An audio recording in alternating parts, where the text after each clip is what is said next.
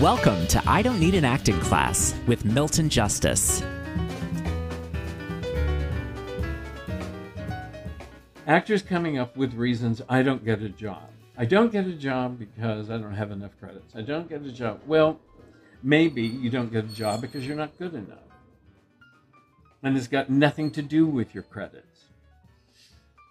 Um, and you know that I, that to me is the bottom line. I think the bottom line is you work your ass off. This is difficult. Not everybody can do this. If if everybody could do, I mean, your brother can memorize lines. What he can't do is act.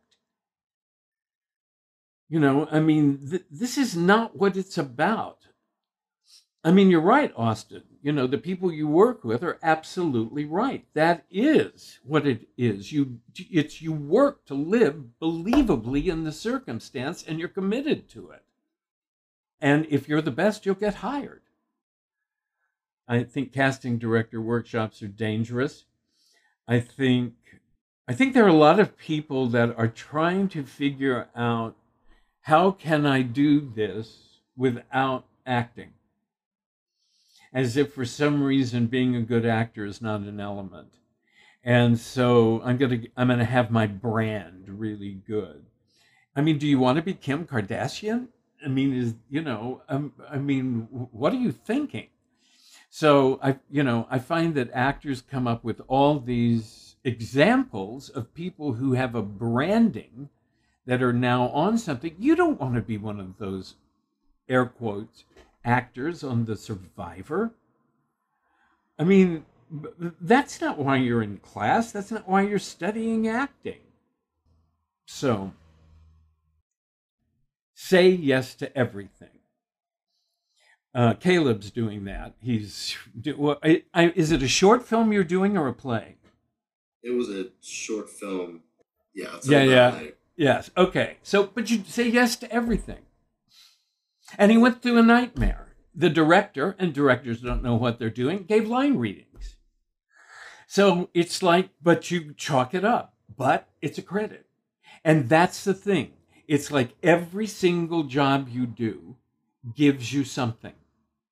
You you get something. One of the thing, the biggest issue is confidence. it's it's like uh, when I was in therapy. Yeah, I know it was fun. We used to have a thing in therapy. I miss it. Uh, sorry, that was a personal moment. Uh, there was a thing in therapy act as if and then you, you become. And so I always thought, act as if you're confident, and then you will become confident. Uh, this had to do with my inability to ask people out at bars because I thought, oh, yeah. so at any rate. Uh, but that, I mean, that was the thing. So the more you do it, the more confident you get. There's no question. Then suddenly being in front of a camera is not an issue. Then, you know, it's like every time you do it, you get more and more confident. I mean, to me, that's why you do this. To me, pacing is bullshit.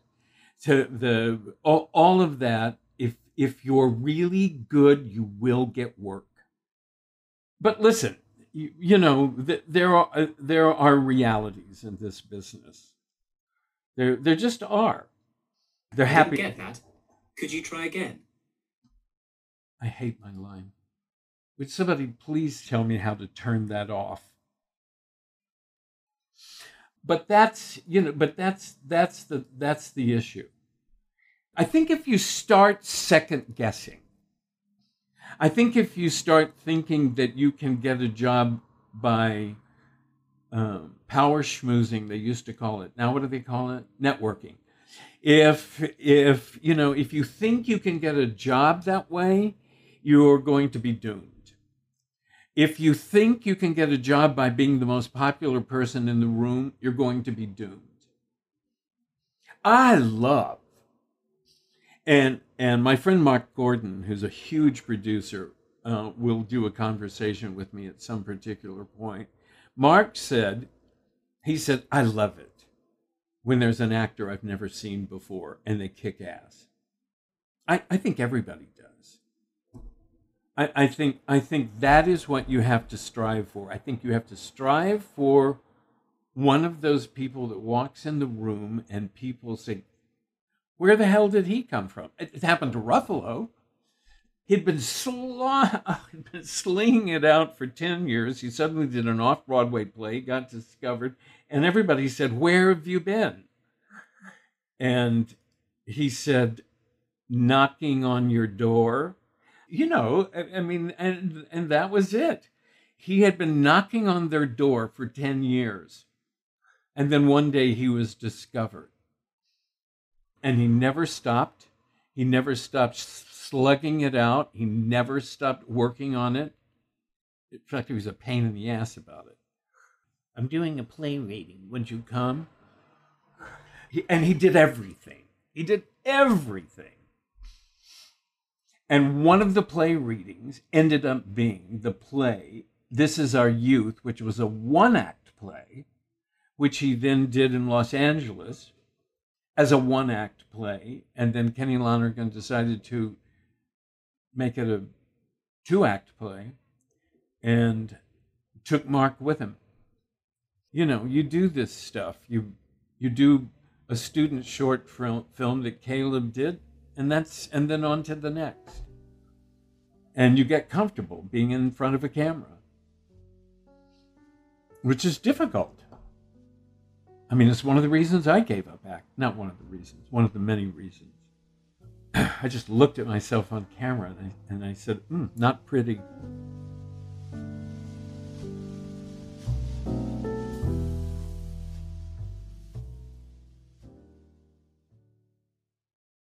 I was talking to my agent uh, yesterday. Oh dear. Yeah, and I did an audition, and it was it was really good. I really enjoyed doing it. I enjoyed my choices, and I sent it to her before. She doesn't understand about acting, but she knows when she thinks it's good. So she said, "Well, I really liked it," and um, and so I sent it, and and I and I called yesterday to know how how did it go if they had any any replies yet, and she said, "Well." From what I hear, the person, the actor that, that was supposed to get it, didn't get it. So uh, I think they, they're still seeing the options. And I thought to myself, what the fuck is that? The actor that was supposed to get it. It means like probably there's this guy that I don't know who it is, who he is, that he was the one that everybody thought should get, and me and a bunch of other guys were just like uh, doing the filling, you know, filling in in with other options, and I thought it was kind of uh, okay. Uh, okay. So look, we're not nice people. I, I mean, you know, please don't think you're in, you know, you're in a nice place with nice people. We want you to win. But listen, everybody, look, I, I cannot even begin to tell you how many times everybody said, oh, this is the one to look for. This is the one to look for. This is the one to look for. And then he comes in and he reads, and you go, hmm, okay, I think we better rethink it. That's the good news. I mean, that really is good news. It's not that you're filling in, sure, what the hell, who cares? You got in the room. Uh, look, I, I think anytime you get in the room, it doesn't matter. You get in the room. You, you know, you don't get it, but somebody saw you. Um, I, I, and look, I go through these very, I, I come from a very idealistic time. The idealistic time that I come from is when Rosemarie Tischler was the head of casting at the New York Shakespeare Festival. I think she's now head of casting. Oh, I don't know. She's, I don't know. She's at NYU or something. Rosemarie said we were casting a play that we were doing at the Public Theater and she said, I'm bringing in an actor, you've never seen him before, but I've seen him in a couple of off Broadway plays, and he's really good. Okay, I go back to a time when New York casting directors, and granted, she was at the New York Shakespeare Festival, would go to off Broadway plays to see talent. We all did that. I went to the Louisville Festival, found two writers who had each written a one act play.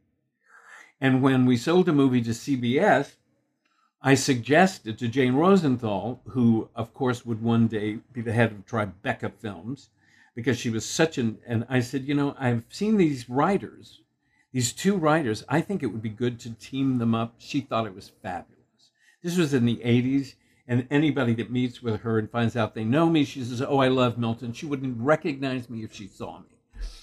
But the fact of the matter is, that's what we used to do. We used to go to, we used to go to the Louisville Festival, and I'd find playwrights.